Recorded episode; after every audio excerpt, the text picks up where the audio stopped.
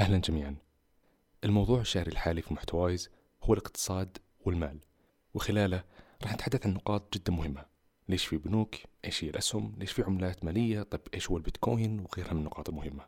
لكن في الوقت الحالي حبينا نعيد نشر حلقة جدا مهمة نشرناها في السابق وهي عن الإدمان خلالها تحدثنا عن نقاط كثيرة ليش الإنسان يدمن على الجوال طب القهوة طب الوجبات السريعة حتى ألعاب الفيديو. الموضوع أخذ وقت وجهد طويل من أبحاث مقابلات وغيرها من النقاط. ففي حال أي شخص في حياتك يعاني من شيء هذا لا تتردد أنه ترسل له هذه الحلقة. ما راح أطول؟ خلونا نبدأ.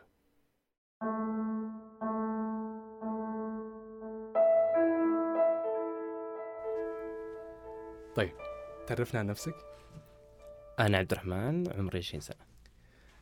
كم لك فترة تسوي هذا الشيء؟ بديت بالشيء هذا تقريبا من فترة طويلة ممكن نقول من يوم عمري خمس سنوات أو ست سنوات. هل حاولت قبل أنك توقف؟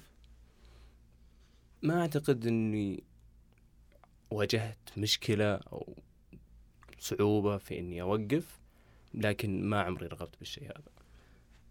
طيب متى آخر مرة خرجت مع أصحابك؟ أم فترة قريبة أمس أو قبل أتوقع. إذا ممكن أسأل إيش سويتوا؟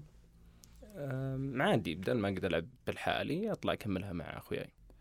طيب أخيرا هل تحس أن هذه مشكلة؟ أم، أبدا أبدا. إيش الحاجة اللي مرة تحبي تسويها؟ أحب الألعاب الإلكترونية. وطب إيش أحلاها عندك يعني؟ البلاي ستيشن وليش بالتحديد تحبي ألعاب البلاي ستيشن؟ إيش ليش ليش هذا الشيء تشوفي إنه شيء ممتع؟ أحسها كذا تريحني تحبي الألعاب عشان تريحك وعشان تدخلك عالم تاني؟ أيوة طيب دحين لما تلعبي آه كم ساعة تقعدي عادة؟ ما أدري حسب المرحلة يعني في بعض الأحيان تطولي في المرحلة مرحلة تقعد عليها ست ساعات سبع ساعات. ويمر الوقت كده وما تحسي بست ساعات؟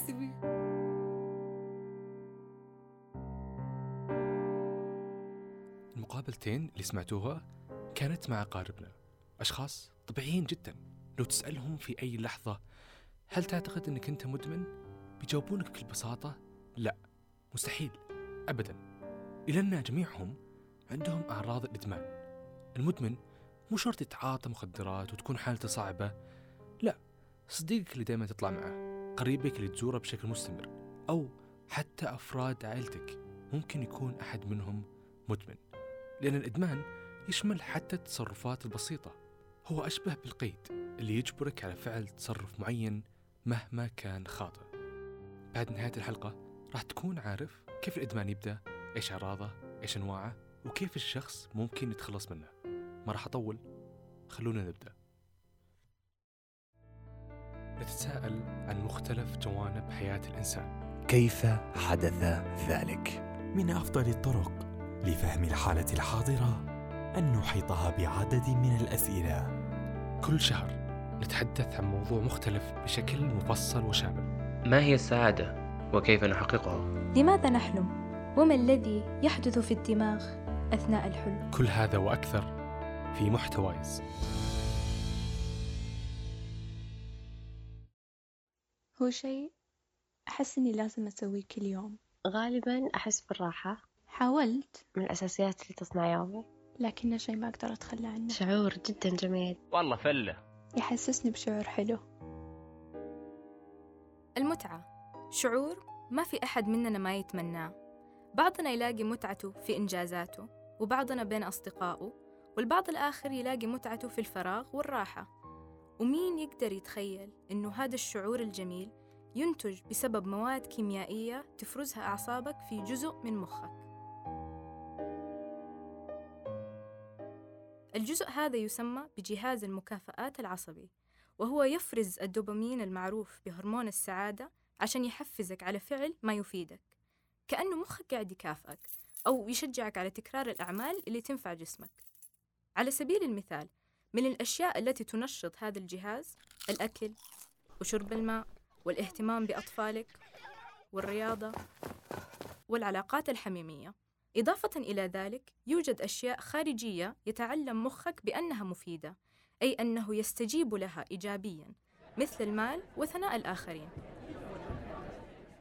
لما تتخيل نفسك مستمتع تتخيل إنك في صحة ممتازة ومحل يريحك والابتسامة مرسومة على وجهك لكن هل المتعة دائما شيء إيجابي؟ ولا ممكن المتعة يصاحبها الضرر؟ ممكن الواحد يتساءل إذا كانت وظيفة جهاز المكافآت هي تحفيزنا على المفيد ليش نشعر بالمتعة في أعمال تضرنا؟ إذا رحت لشخص وحركته بكبريت ما راح يدور عليك اليوم اللي بعده فإيش الخلل اللي يدعم البحث عن الضرر؟ مشكلة جهاز المكافآت أنه قد ينشط بأفعال أو مواد مضرة لك على المدى الأطول. يعني بعض المواد قد تؤثر على هذا الجهاز مباشرة وتحل محل المادة الكيميائية التي تفرز في المخ. والبعض الآخر قد يسبب إفراز المواد الكيميائية بشكل غير مباشر. بعض مصادر المتعة قد تستغل الكثير من وقتنا إلى أن تصبح إدماناً أو حتى قد لا نستطيع الاستغناء عنها في حياتنا اليومية مع أننا عارفين إنها مضرة. فكر فيها. في شيء في حياتك اليومية ما تتخيل إنك تعيش من دونه؟ الحلاوة اللي تأكلها كل يوم أو القهوة اللي ما تقدر تبدأ عملك من دونها؟ القهوة بالأخص إذا ما شربتها تحس بصداع؟ إذا كانت إجابتك نعم ممكن جسمك اعتاد على وجود القهوة وممكن إنك أدمنت القهوة. ولعل كوب القهوة ذاته لا يختلف كثيرا عن السيجارة من باب اعتماد جسدك عليه. فالقهوة تحتوي على الكافيين المادة المسببة للإدمان. مو المشكلة بالقهوة بحد ذاتها إنما هذه المادة حصرا يا برين. ملايين منا يعانون من مشكلة الإدمان على مادة الكافيين سواء الموجودة في القهوة أو الشاهي أو حتى مشروبات الطاقة. نبرر هذا للأسف بسبب العمل المجهد أو ببساطة أنه الطعم لذيذ الحقيقة أنه الكافيين على الرغم من أن الأمر في البداية هو عبارة عن شحنك بالطاقة لأنها واجب أو مشروع أو حتى ببساطة التحكم بوقت نومك لكن الكافيين يسبب الإدمان على المدى الطويل ومثله مثل أي إدمان آخر له أعراضه السلبية الإكثار من استهلاك الكافيين مرتبط بالقلق واضطرابات ضربات القلب وتشتت الأفكار والغضب والأرق بشكل خاص وغيرها من الأعراض الجانبية الكثيرة. فيه أيام يمكن حاولت قصارى جهدك التغلب على هذه العادة لكن تفشل دائم. الحقيقة أنه أنت مو قادر على التخلص منها بسبب عدم وجود استراتيجية فعالة. والنيكوتين تقريبا نفس الفكرة مع اختلاف سبب استخدامه ومع وجود وعي أوسع عنه. مادة النيكوتين هي المادة التي تشترى السجائر من أجلها. المادة نفسها تعمل كمنبه في كميات بسيطة وتنشط جهاز المكافآت. مشكلتها إنه عشان توصل لها لازم تستنشق معاها مواد أخرى ومنها 400 مادة سامة و43 مادة مسببة للسرطان. كل سيجارة فيها تقريبا 4000 مادة كيميائية وفقط 2 ملغرام من النيكوتين. مادة النيكوتين نفسها حتأثر على الأوعية الدموية والقلب والمواد الأخرى حتضر الجسم مع كثرة الاستخدام. يعني بمعنى آخر قد تدخن للشعور بالمتعة ولكن بعد مرور سنين تجد أن جسدك تسمم ورئتك اتسخت من الدخان. جسمك يتعود على وجود هذه المادة في دمك وتجد أن مفارقتها صعبة لحدوث أعراض جانبية عند الانقطاع عنها زي الاكتئاب وبطء نبضات القلب والتنميل في أطراف الأصابع.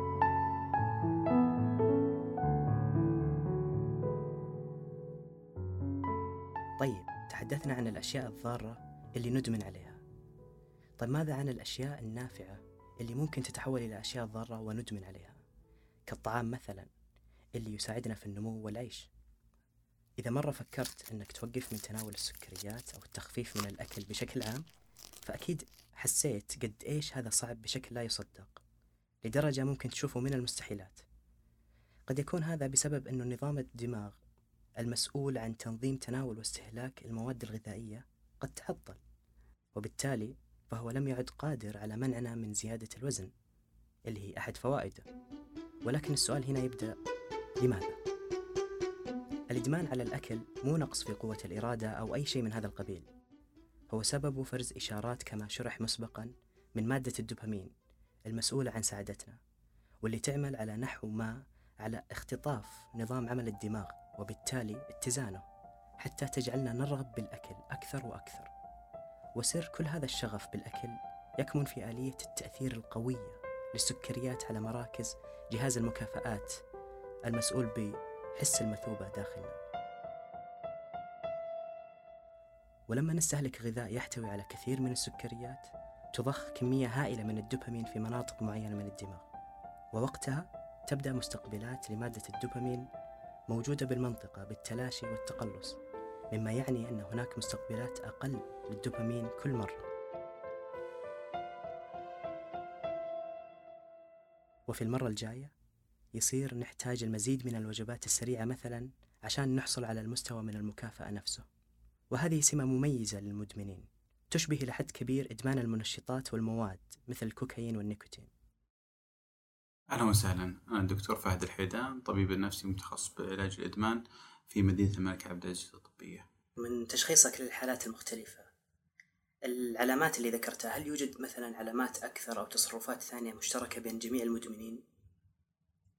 نعم ما في شك. الإدمان أول شيء إذا جينا نتكلم عن عن الإدمان بعيدا عن ما ينتج عن الإدمان نتكلم عن بالبداية الإنسان يبدأ يستخدم كميات بسيطة ليصل للمتعة. ثم مع الوقت تبدأ تزيد هذه الكميات وهذا إحنا نسميه آه، التحمل.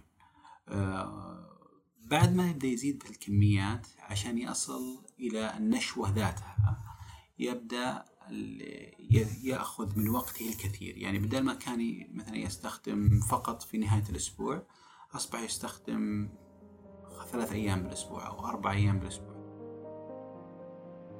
وبسبب هذا الخلل في نظام إحساس الإنسان بالمكافأة تناول الطعام بشكل صحي وفقدان الوزن الزايد تقريبا يبدوان مستحيلين لكثير من الناس.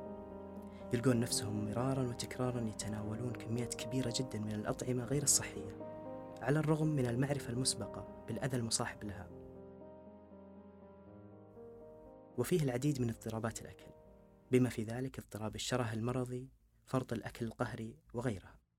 وأما من ناحية التشخيص فما في اختبار تحليل دم مثلا لتشخيص الإدمان على الطعام. يقوم التشخيص على الأعراض السلوكية. كانفتاح الشهية على طعام معين بلا صبر على الرغم من الشعور بالشبع أو الشعور بالندم على الأكل المفرط. وغالبا ما يخلق المدمن في رأسه الأعذار ويحاول يقنع نفسه بأنه لا بأس يعني من أنه الواحد يكون مدمن على طعام على الأقل مو مخدرات. الإدمان السلوكي يتصف عادة بما يسمى الاعتماد النفسي واللي يختلف عن الاعتماد الجسدي المرتبط بإدمان المواد. فالاعتماد الجسدي يجب أن يؤدي إلى ما يعرف بآثار الانسحاب اللي تتمثل في الشعور بالرجفة والغثيان والصداع واضطرابات جسدية عامة. وأما الاعتماد النفسي فهو الشعور الدائم بأنك في حاجة أو الشعور بالفقد وأغلب المشاعر تكون في شكل توتر وقلق. الإدمان السلوكي هو شكل من أشكال التبعية.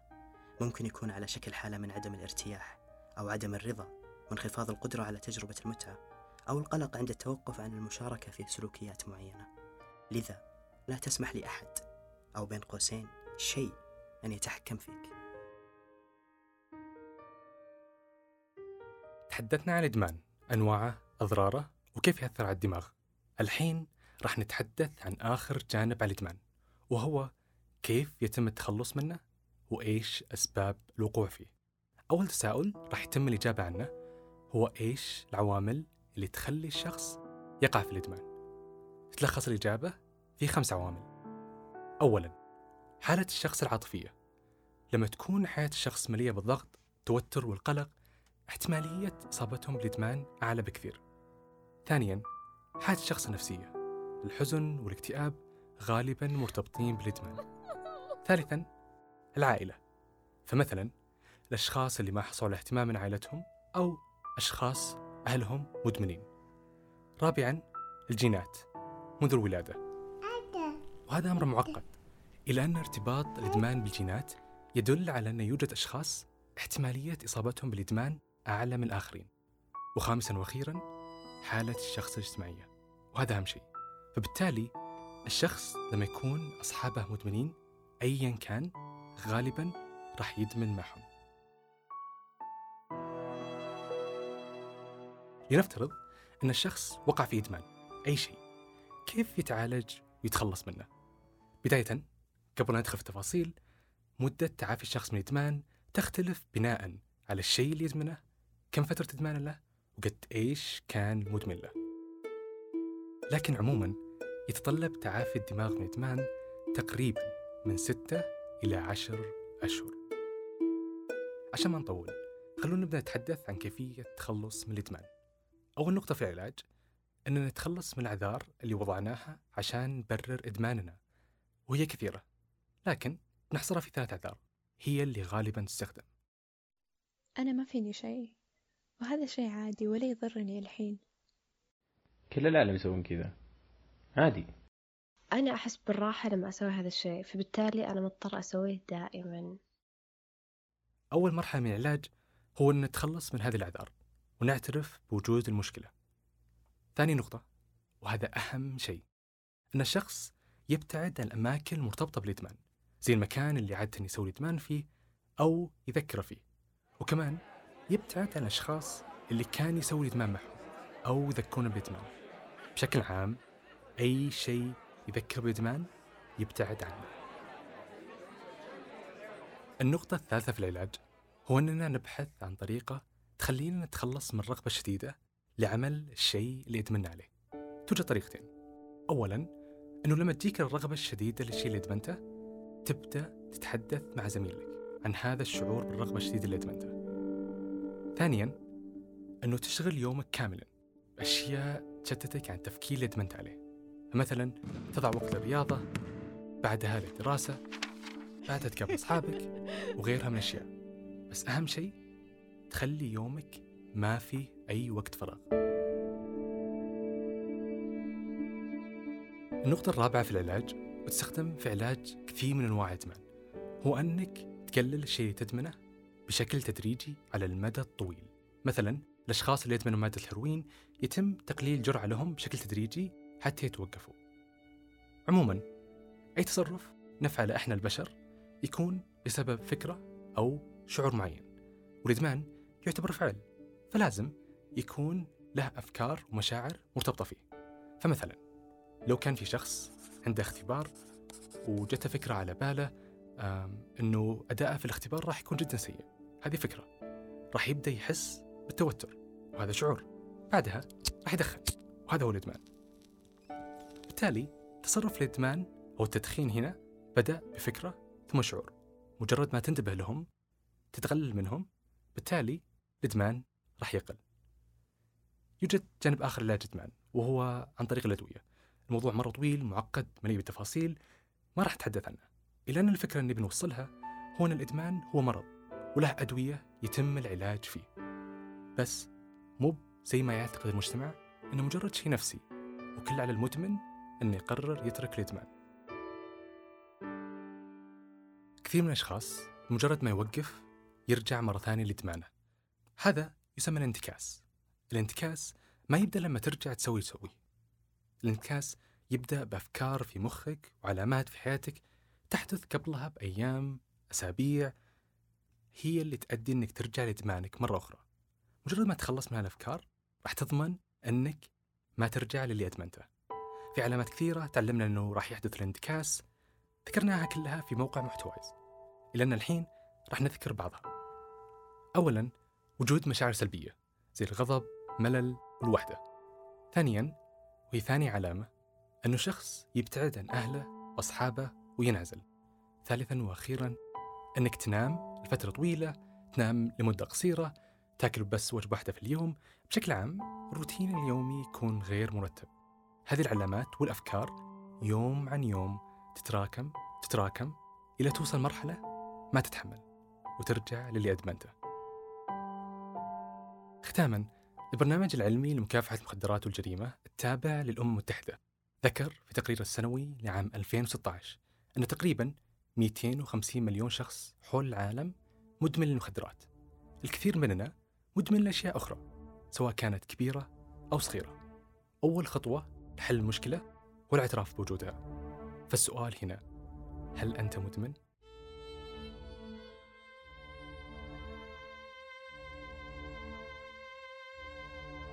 في كثير من النقاط المحيرة عن الإدمان ما تحدثنا عنها. مثلا إدمان مشاعر إدمان الألعاب وغيرها الكثير. كل هذا وأكثر تم الإجابة عنه في موقع محتوايز وحساب محتوايز في تويتر. أيضا راح يتم نشر حلقات صوتية قصيرة تشرح نقاط مهمة عن الإدمان. اللي ما تحدثنا عنها خلال هذه الحلقة. كل المصادر اللي استخدمت من الكتب والأبحاث في إعداد هذا المحتوى موجودة في الرابط في الأسفل. وبإمكانكم التواصل معنا في حال كان عندكم تساؤلات عن الإدمان حتى نزودكم بالإجابات. تم العمل على هذه الحلقة من البودكاست وإعداد محتوى من قبل ثلاث أشخاص. محمد العمري. برين حمود. خالد القنيعة كن حرا.